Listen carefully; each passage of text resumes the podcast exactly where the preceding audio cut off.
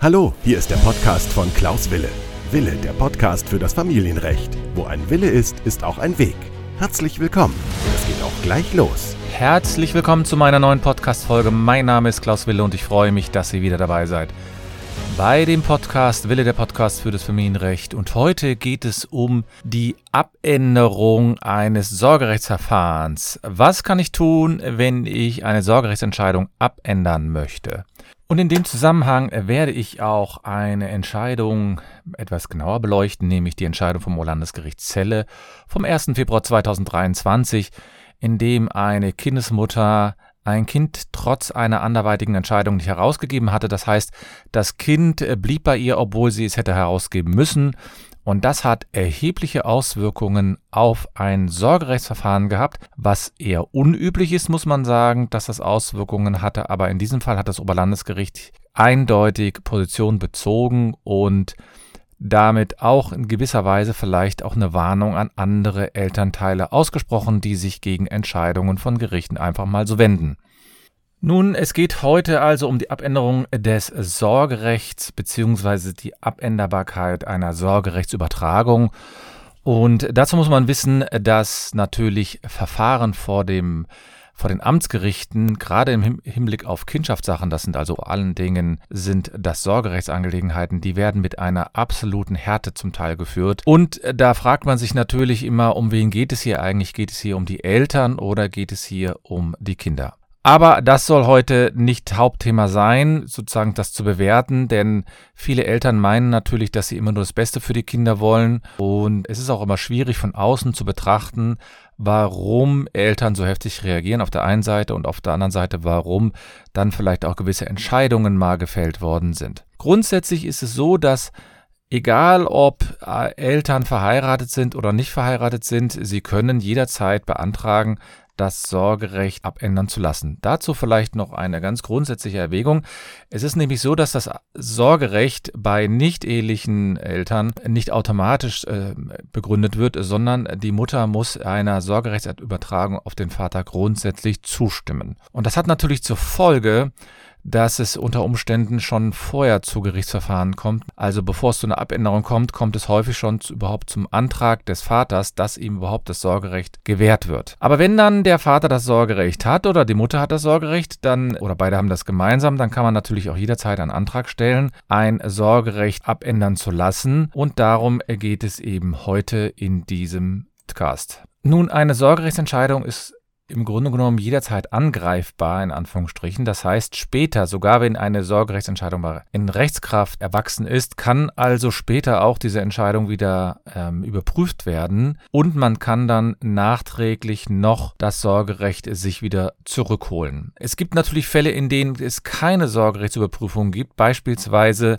wenn ein Kind das über 14 Jahre ist, einer Sorgerechtsentscheidung nicht zustimmt oder wenn ein Vater oder eine Mutter einer Sorgerechtsübertragung zustimmt, dann kann es sein, dass das Gericht automatisch hier eine Entscheidung trifft. In den meisten Fällen ist aber die Sorgerechtsregelung, die wird von einer sogenannten Kindeswohlprüfung vorgenommen. Das heißt, man prüft im Grunde um zwei Teile, nämlich einmal, muss man jetzt wirklich das Sorgerecht aufheben und ist es so, dass man das Sorgerecht dann auf einen anderen Elternteil übertragen muss. Die Juristen fassen dann immer dieses ganze Prüfungsschemata unter dem großen Begriff, es muss dem Kindeswohl entsprechen. Das heißt, die Übertragung muss dem Kindeswohl entsprechen und auch die Aufhebung des Sorgerechts muss dem Kindes entsprechen. Da gibt es sehr, sehr viele Einzelkriterien, die ich aber jetzt hier nicht näher äh, beleuchten kann. Ich kann ein, zwei Punkte mal herauspicken, denn das Problem ist natürlich, es wird häufig dann sozusagen aufgeführt, ja, wir haben, wir verstehen uns nicht mehr, wir streiten uns über alle Punkte und deswegen muss das Sorgerecht hier aufgehoben werden. Und da sind die Gerichte mehr oder weniger mittlerweile einheitlich, dass sie sagen, nicht jede kleine Auseinandersetzung, nicht jede Meinungsverschiedenheit führt dazu, dass man das Sorgerecht vollständig entzieht bzw. auf eine Person überträgt, denn das hat ja sonst zur Folge, dass einer auch einen Streit, ich sage mal, provozieren kann und dann auf einmal eine Sorgerechtsentscheidung provoziert wird. Das möchte man unter anderem nicht haben, sondern es geht im Grunde genommen darum, dass verschiedene Kriterien eingehalten werden müssen. Beispielsweise prüft man, wer quasi dem Kontinuitätsgrundsatz, so heißt das wirklich, Kontinuitätsgrundsatz, am besten nachkommt. Das heißt, welcher Elternteil kann zukünftig auch die beste Betreuung und Erziehung gewährleisten? Und das beurteilen natürlich alle Eltern immer unterschiedlich. Die einen, äh, der Vater sagt natürlich, ich kann das, die Mutter sagt natürlich, ich kann das. Und da wird man sich wahrscheinlich in der Regel nicht einig sein, denn die Übertragung des Sorgerechts hat ja gerade zur, zur Folge, dass einer sich dann hauptsächlich um die Betreuung und Erziehung kümmert und das heißt, man schaut natürlich schon, wie war es eigentlich vorher, wer hat das Kind vorher betreut und wie ist das dort gelaufen und glaubt man, dass das auch in Zukunft so gut läuft. Das hat natürlich auch sehr viel mit Prognosen zu tun. Und dann beispielsweise prüft man natürlich auch, ja, wer könnte das Kind am besten fördern. Aber ein ganz wichtiger Punkt ist die sogenannte Erziehungseignung eines Elternteils. Und da gibt es ein besonderes Kriterium, das nennt man den sogenannte Bindungstoleranz. Und die Bindungstoleranz ist was ganz, ganz Erhebliches für solche Entscheidungen, nämlich, dass die Eltern beweisen müssen, dass sie wirklich auch dem anderen Elternteil die Möglichkeit äh, bieten, mit diesem Kind eine Bindung einzugehen, das heißt insbesondere das Umgangsrecht einzuhalten. Das heißt also, die, äh, wenn ich also bindungsintolerant bin, dann bedeutet das, dass ich eine Fähigkeit nicht besitze, nämlich dass ich auch dem Kind ermögliche, zu dem anderen Elternteil eine regelmäßige Beziehung aufzubauen. Das muss jetzt nicht dazu führen, dass das Kind sofort zu dem anderen Vater oder zu einer anderen Mutter geht, sondern das hat zur Folge, dass man einfach beweisen soll, ja, wenn das Kind bei mir lebt, dann schaffe ich es auch, dass das Kind mit dem Vater oder mit der Mutter hier Kontakt weiterhin hält. Das heißt, die Umgangstermine werden eingehalten, die, äh, es werden Telefonate ermöglicht, etc. etc. Und darum ich sag mal, dreht sich dann auch häufig so ein Streit, dass man nämlich in einem solchen Verfahren quasi immer wieder behauptet, es gab Probleme beim Umgangsrecht, der Vater hat das Kind nicht abgeholt, die Mutter hat das Kind nicht herausgegeben, der, äh, der Vater hat die Telefonate boykottiert, die Mutter hat die Telefonate boykottiert und so weiter und so fort. Also da wird man dann häufig auch fündig werden. Aber die Frage ist natürlich, ob das dann wirklich so, so reell ist. Denn äh, habe ja auch die Erfahrung gemacht, dass wenn mal ein Vater eine Viertelstunde zu spät kommt, dann spricht das nicht gegen die Bindungstoleranz. Genauso wenig, wie wenn eine Mutter, äh, ich sage mal, das Kind eine Viertelstunde zu spät äh, herausgibt, weil das Kind sich einfach noch nicht fertig gemacht hat. Manchmal werden diese Streitigkeiten auch aufgeblasen, nenne ich das jetzt mal, dass es dann auch nicht mehr schön ist. Und wenn es mal zu einer Verspätung kommt, dann darf es dazu, darf es da nicht unbedingt äh, solche aufgeblasenen und zeitweise mit einer Brutalität geführten Verfahren äh, kommen. Man muss dann auch immer so einen Schritt zurück machen. Dazu sind natürlich dann häufig auch die Verfahrensbeistände äh, vielleicht da, die dann auch mal auf die Eltern einwirken, denn diese Verfahrensbeistände sind ja diejenigen, die als, ich sage in Anführungsstrichen mal, Anwalt des Kindes oder Anwältin des Kindes da auftreten. Das heißt, diese Personen sollen grundsätzlich mit dem Vater und mit dem Mutter, mit der Mutter reden und mit dem Kind Kontakt aufnehmen, um zu erörtern, was ist das Beste für das Kind. Und zwar soll es den Kindeswillen erörtern. Dazu muss man natürlich wissen, dass der Verfahrensbeistand ja auch erstmal Vertrauen zu dem Kind aufbauen muss und eine gewisse Bindung aufbauen muss. Und zum, das ist ja jetzt sozusagen nicht eine Maschine, die sagt, oh, da kommt jemand vom Gericht, dem werde ich doch mal mein, mein Innerstes nach außen kehren, sondern äh, das braucht natürlich alles ein bisschen Zeit und dann muss man sich natürlich auch ein bisschen Zeit nehmen. Es gibt natürlich auch hervorragende Verfahrensbeistände, die sich unwahrscheinlich viel Zeit nehmen, viel, viel intensive Gespräche führen und dann auch schon zeitweise sehr, sehr viel machen, auch versuchen, Ausgleich zu finden, etc. etc. Also man darf jetzt nicht nur auf Verfahrensbeistände draufschlagen, genauso wenig wie man nur auf Anwälte oder auf, äh, auf Jugendämter draufschlagen macht. Denn die sind ja nur deswegen in einem, in einer solchen Situation, weil sie hier einfach die Schwierigkeit haben, dass Eltern sich nicht über einen bestimmten Punkt einigen können und dann sollen Außenstehende diese Frage klären.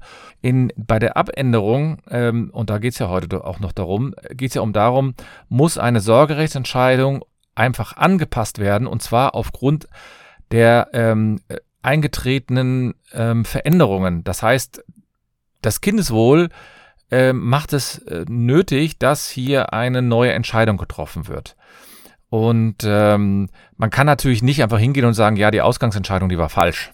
Ja, die Ausgangsentscheidung vom Amtsgericht, die war Blödsinn oder vom Landesgericht, je nachdem, wo das war. Das heißt, man soll natürlich auch ein bisschen überlegen, dass Sorgerechtsentscheidungen äh, nicht einfach mal so abgeändert werden, sondern es müssen natürlich dann erhebliche Gründe sein. Und das kommt, das führt natürlich dazu, dass auf Behauptungen aufgestellt werden, nur um irgendein Sorgerechtsverfahren hier durchzuführen. Das heißt, wenn Sie jetzt nur den Eindruck haben, dass es gewisse Unstimmigkeiten zwischen Ihnen und dem anderen Elternteil gibt, dann bedeutet das nicht, dass sofort eine Abänderung des Sorgerechts in Betracht kommt. Das müssen also Gründe sein, von denen man überzeugt ist, dass es wirklich kindeswohlgefährdend ist oder kindeswohl triftige Gründe sein können. Also beispielsweise, wenn ein Kind auf einmal Anzeichen ähm, hat, dass es ähm, äh, Gewalt ausgesetzt wird oder dass es vernachlässigt wird oder dass auf einmal die Leistungen in der Schule unerklärlicherweise ganz, ganz schlecht werden oder dass man den Eindruck hat, das Kind ist nur noch traurig, dann kann man sowas überprüfen, wobei man natürlich nicht sofort immer zum Gericht gehen muss, sondern der erste Weg sollte ja dann erstmal sein, mit dem anderen Elternteil zu sprechen. Und wenn, wenn man da keine Lösung bekommt, dann kann man sich ja auch an das Jugendamt wenden. Und wenn man da keine Lösung bekommt, weil die Jugendämter ja nur beraten, aber keine Entscheidung treffen, dann muss man in der Regel auch hingehen und sagen, ja, also ich äh, muss dann zum Amtsgericht gehen, um eine Abänderung hinzubekommen. Es ist meistens so, dass die, ähm, dass die Väter dann hier in, den, in der Situation sind, dass sie eine Abänderungsklage einreichen oder ein Abänderungsverfahren einreichen, weil sie der Meinung sind, dass die erste Ausgangsentscheidung beim Amtsgericht nicht so gut gelaufen ist und dass man dann nach einem oder anderthalb Jahren nochmal eine Überprüfung haben möchte. Möchte aber auch dazu anraten, darüber nachzudenken, ob es wirklich so sinnvoll ist, so Sorgerechtsverfahren immer durchzuführen und immer in dieser Brutalität durchzuführen, denn die Auswirkungen auf die Kinder sind natürlich erheblich. Wenn die mitbekommen, wie stark sich die Eltern streiten, nur um das Kind, dann kann ich mir gut vorstellen, fühlen die sich nicht besonders gut, haben schlechtes Gewissen, fühlen sich schuldig und dann wird man danach die Kinder dann auch noch zum Kinderpsychologen schleppen müssen, weil die Auswirkungen natürlich sehr, sehr erheblich sind und diese Erlebnisse zum Teil auch dramatisch sind. Aber es gibt natürlich auch Verfahren, die besonders heikel sind und wo man dann auch manchmal sagt, das ist offensichtlich, dass das hier nicht richtig läuft. Und ähm, andererseits gibt es auch Verfahren, wo man sagt, ja, da ist die Ausgangsentscheidung doch so in Ordnung gewesen. Es gibt jetzt so ein Verfahren vom Oberlandesgericht Celle vom 1. Februar 2023, also da wurde es entschieden. Da ging es also darum, dass ein, ein Vater hat ein Sorgerecht übertragen bekommen im Jahre 2021 für zwei minderjährige Kinder und die Mutter ähm, hat dann eine Beschwerde eingelegt und während des Beschwerdeverfahrens hat sie nach einem Umgang mit den Kindern die Herausgabe nicht ermöglicht. Das heißt, die Kinder wurden einfach vom Vater an den Vater nicht herausgegeben. Die Kinder sollten dann an den Vater herausgegeben werden und dazu beantragte der Vater die zwangsweise Herausgabe und dies bedeutet, dass der Vater einfach verschiedene Personen, unter anderem den Gerichtsvollzieher, die Polizei, Verfahrensbeistand und Jugendamt zu der Mutter geschickt hat und er wollte, dass die Kinder herausgegeben werden. Muss man sagen, das heißt, er beantragt die Herausgabe der Kinder mittels eines Herausgabebeschlusses und die Kinder sollten dann, ich nenne es jetzt mal, zwangsweise herausgeholt werden. Und die Polizei hat dann versucht, das, eine Vollstreckung durchzuführen, das heißt, die Kinder herauszuholen, haben aber davon Abstand genommen, weil die Kinder von mehreren Personen in Anführungsstrichen beschützt worden sind und die Mutter zusätzlich hat die Mutter dann die ganze Zeit auf ein Kind eine Kamera gerichtet und ähm, das war eine sehr belastende Situation natürlich für das Kind, was jeder, der weiß, wie so eine Vollstreckung durchgeführt wird. Da kommt die Polizei, da kommt ein Gerichtsvollzieher, da kommt das Jugendamt, der Verfahrensbeistand und man hat dann also versucht, das Kind dann gewaltsam herauszuholen. Das hat man dann ähm, dann unterlassen und die Mutter hat das Kind einfach nicht herausgegeben. Und nach einem halben Jahr hat sie dann versucht, nachdem das Kind dann ein halbes Jahr bei sich gewohnt hat, hat sie versucht, die Ab äh, das Sorgerecht abändern zu lassen. Und zwar, dass man sagte, dass das Sorgerecht nun auf sie übertragen werden sollte. Und jetzt sagte man, ja, also erstmal, woran macht man das fest, dass hier eine erhebliche äh, Kindeswohlgefährdung bzw. eine kindeswohltriftige ähm, äh, Gründe vorliegen? Und hat das Oberlandesgericht dann abschließend gesagt, naja, wenn man jetzt mal ganz, wenn man sie jetzt mal ganz nüchtern betrachtet, dann ist es doch so es gab eine Sorgerechtsentscheidung zugunsten des Vaters und du, Mutter, hast das Kind nicht herausgegeben. Sondern du hast sogar es dazu kommen lassen, dass die Polizei vorbeikommt mit Jugendamt und hast zusätzlich die Herausgabe so verweigert. Der Polizei war das alles sozusagen im Hinblick auf das Kindeswohl sehr, sehr unangenehm und hat deswegen davon Abstand genommen und hat gesagt, ja, im Grunde genommen hast du dich an eine Entscheidung nicht gehalten und hast, nachdem du das Kind bekommen hast, auch noch nicht wieder herausgegeben. Und das hat ja zur Folge, dass du ihm gezeigt hast, dass für den Fall, dass du das Sorgerecht bekommst, selbst das Kind auch nicht an den Vater herausbekommen würdest. Das heißt, es spricht hier eindeutig gegen die Bindungstoleranz und gegen die Erziehungsfähigkeit von dir, denn die, äh, die Vorwürfe, die die Mutter hier gegen den Vater erhoben hat, wurden vom Oberlandesgericht alle als äh, unsachlich abgetan und äh, deswegen hat dann das Oberlandesgericht gesagt, ja, hier in dieser Sache wirst du kein Sorgerecht von uns bekommen. Ich äh, appelliere natürlich dann in solchen Fällen auch immer an meinen Mandanten. Ich hatte ja auch schon solche Fälle, in dem mein Mandant das Kind nicht herausgegeben hat, obwohl es eine Entscheidung gegen ihn gab. Und da habe ich ihm ganz klar gesagt, das muss er machen. Denn es ist natürlich auf der einen Seite sagen, es ist natürlich auf der einen Seite so, dass ich meinen Mandanten vertreten muss, aber man muss natürlich auch schauen, dass der Mandant sich hier in diesen Fällen sonst arg selbst schädigt. Denn das könnte gegebenenfalls auch eine Straftat sein und das könnte natürlich auch dazu führen, dass man noch nicht mal später ein Umgangsrecht für, äh, hat. Und ich finde auch, man sollte als Anwalt darauf achten, dass es den Kindern in gewisser Weise gut geht. Und deswegen hat das Oberlandesgericht hier sich entschieden, dass der Abänderungsantrag abgewiesen wird, dass der Vater dann auch sozusagen weiterhin das Sorgerecht behält. Wie der Fall jetzt weitergegangen ist, ob der Vater dann das Kind herausbekommen hat, das steht leider in der Entscheidung nicht. Da muss man natürlich dann schauen, ob nicht die Staatsanwaltschaft und die Polizei irgendwann mal auch Verfahren gegen die Mutter eröffnen, weil das kann natürlich nicht sein, dass eine rechtskräftige Entscheidung dann nicht vom von einer Mutter umgesetzt wird oder von einem Vater. Das muss man eindeutig auch sagen. Das hat auch etwas mit einer gewissen Rechtsstaatlichkeit zu tun, dass man Entscheidungen akzeptiert, die in einem regulären Verfahren ähm, ergangen sind, man, sondern man, das Gericht hat eine Entscheidung getroffen und die, der muss man dann auch folgen. Unabhängig davon möchte ich jedem anraten, wenn er also eine solche Entscheidung mal hat und der möchte sie überprüfen lassen, dann sollten Sie natürlich zu einem Rechtsanwalt gehen und auch ihm ganz nüchtern sagen, warum Sie meinen, dass ein Abänderungsverfahren hier erfolgreich ist. Manchmal klagen einfach Rechtsanwälte dann so eine Abänderung ein, einfach mal so, obwohl sie sehen, dass es gar keine Aussicht auf Erfolg hat. Ich mache das nicht. Ich sage dem Mandanten schon sehr klar, was ich von, sich, von diesem Verfahren halte und ob es wirklich sinnvoll ist, hier diese Verfahren so durchzuführen und dass man diese Verfahren hier wirklich auch so, so knallhart dann durchsetzen will mit irgendwelchen Behauptungen, die vielleicht gar nicht stimmen. Manchmal ist es nun mal so, dass in bestimmten Phasen vielleicht man nicht in der Lage war, sich so gut zu kümmern um das Kind und man kann dann nicht einfach hingehen und sagen, selbst wenn es dann besser läuft in der eigenen Situation, jetzt muss ich alles, muss sich alles um sie, sich selbst wieder drehen. Das heißt, die Kinder müssen zum, zum Mutter oder zum Vater, je nachdem, wer hier den Antrag stellt, nur weil es einem jetzt besser geht.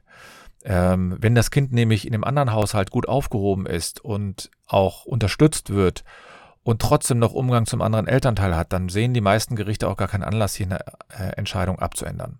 Unabhängig davon hoffe ich natürlich, dass Sie in solchen Situationen weitsichtig sind und in solchen Situationen einfach ihre Entscheidungen mit einem Rechtsanwalt, mit einem Fachanwalt abklären können.